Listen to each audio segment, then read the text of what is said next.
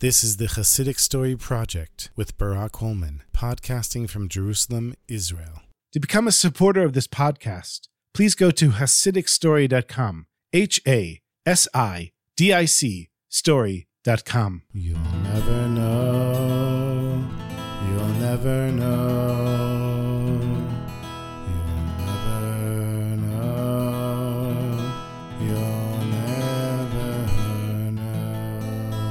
This is a story that was told by Rabbi Benjamin Klein, who was one of the Lubavitcher Rebbe's personal secretaries. There was a well known Jewish professor. In the story, his name is not mentioned, but it said that he was from Europe.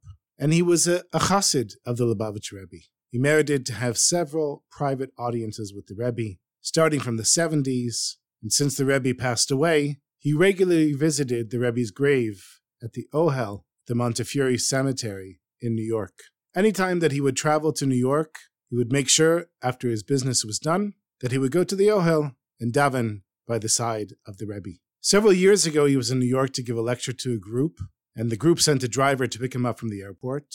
After he completed his lecture circuit, he told the driver on the way back to the airport that he wanted to stop at the Ohel for just 10 minutes to daven by the burial place of the Lubavitcher Rebbe. The driver was very interested and started asking questions. As it turned out, the driver was Jewish, and he admitted to the professor that he'd never done anything Jewish in his life, but he was sure that he and his wife were Jews because he knew their parents were Jews. And so, since the professor and the driver were going to the Ohel, the driver asked the professor if he could please arrange a ticket for the driver to enter because he wanted to go as well. And the professor said, Look, it's open 24 hours a day and it's free for everyone. So the driver said, Well, if that's the case, then I'm coming with you. And so they parked the car next to the Ohel, and the professor gave him a kippah. Together, they went into the cemetery and then to the Rebbe's grave. As soon as they were standing there next to the Rebbe's grave, the taxi driver closes his eyes for a second and then bursts out in uncontrollable crying.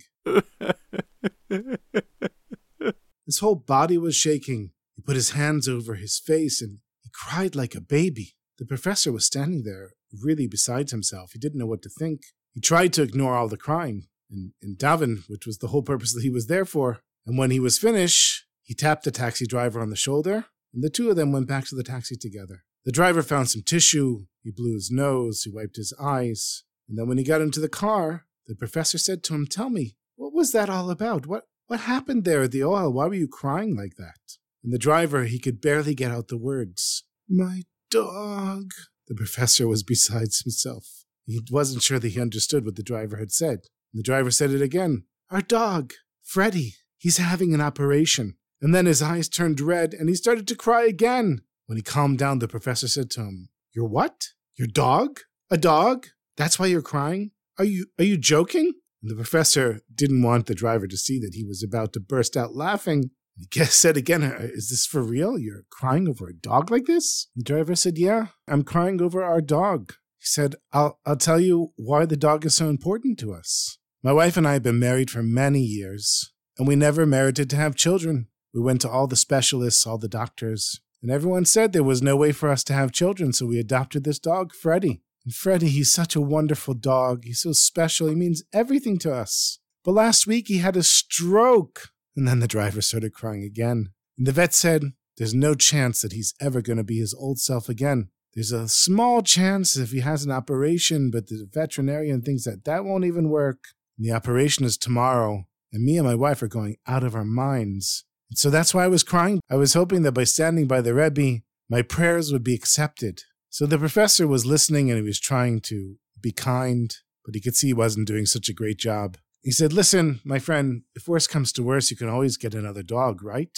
And then the driver started crying again, even worse than before, and he had to even pull over on the side of the road and stop. When they finally got to the airport, the professor gave the driver a nice tip and also gave him his business card. He said, Listen, I'm sorry if I was cruel. It wasn't intentional. I'm actually really interested to hear what happens to your dog. Here's my phone number. Call me collect after the operation and tell me what happened. And so the two of them parted ways. An entire year passed, and the professor completely forgot about the driver and the crazy situation at the Ohel. A year later, the professor receives a collect call from New York. He doesn't recognize the caller. He wasn't expecting any collect calls, so he didn't accept the call. But then, after the guy called five times, he realized it was the taxi driver and he accepted the collect call. Hello, Professor. How are you doing? Oh, thank God. Baruch Hashem. It's been so long. I'm sorry I didn't accept the charges at first. I completely forgot about you. Tell me, how's your dog? How did the operation go? Thank God, thank God, it was a miracle.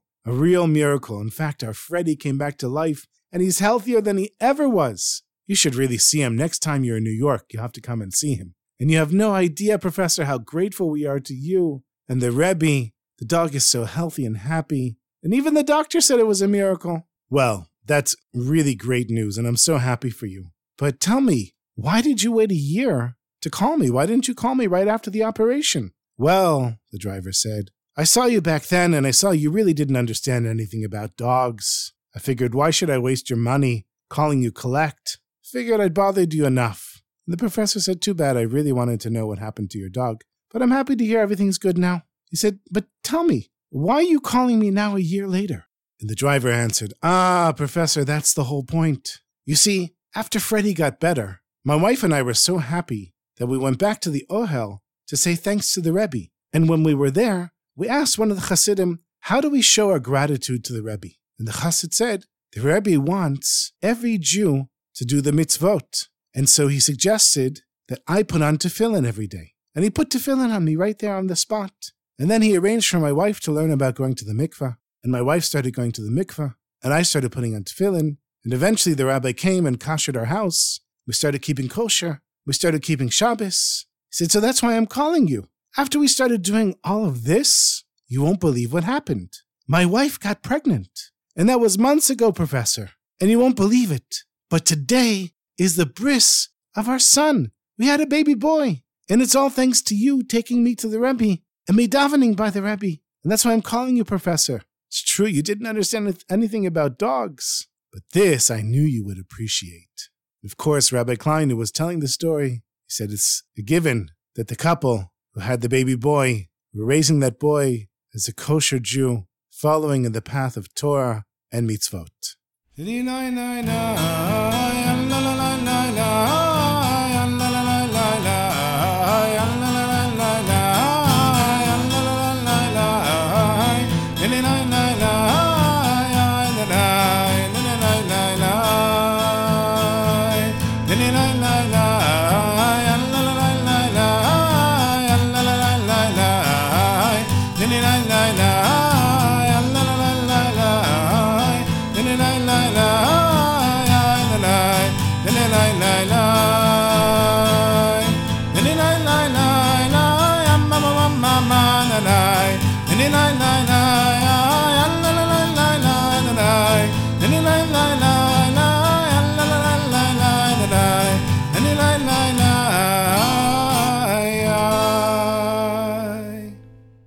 If you don't know yet, my sweetest friends, I have another amazing podcast called Jewish People and Ideas, where I have conversations with some of the most high profile and influential Jewish thinkers and writers. I recently uploaded a new episode with Rabbi Eric Yoffie, the former head of the Reform movement in North America. It's a fascinating conversation, and here's a little snippet from the conversation.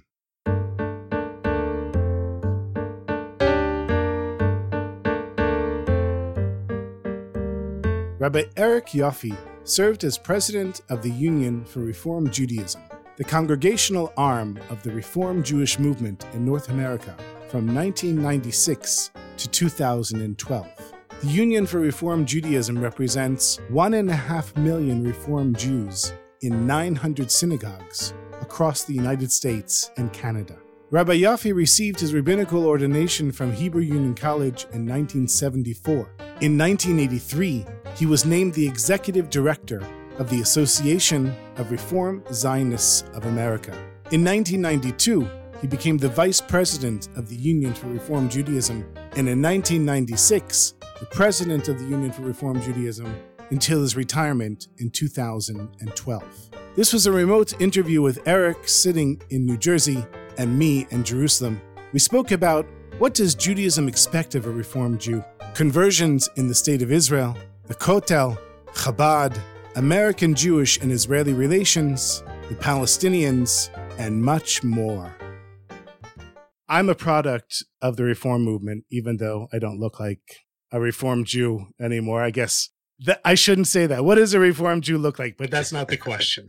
I'm not what my mother expected me to look like. My mother is a, a very deeply committed reformed Jew. One of the things that she said is, I have 10 talitot and I have all of these granddaughters and I can't leave them to any of them. So that just shows you the family that I came from and the dilemma that my poor mother has. Okay. I'm a product of the reform movement really for the good. I grew up a religious reform Jew. Right. Which when I tell people in Israel that I grew up religious but I grew up reform, they're confused. It's like a paradox. Right. We didn't know anything about halacha. It wasn't a concept in our lives. Yeah. And when I told this to Natan Sharansky in our interview, he said, So what happened? I told him I went off the derech. Even though people call it Orthodox Judaism, I call it halachic Judaism or Shulchan Aruch Judaism. Okay. So, can you please explain to me what's Reform Judaism? Well, we can look at reform in a variety of ways. We can look at it sociologically, we can look at it theologically. Let's let's talk about fundamental principles that apply to most Reform Jews who have a, a, a commitment to uh, Reform tradition. There's a, a, belief that Judaism is evolving, a growing, a changing tradition that has to remain within a traditional framework and yet at the same time be applied to the problems and issues of every day. To hear the rest of this conversation, search for my name, Barak Hullman, B A R A K H U L L M A N, wherever you listen to your podcasts, or go to jewishpeopleideas.com. Jewishpeopleideas.com.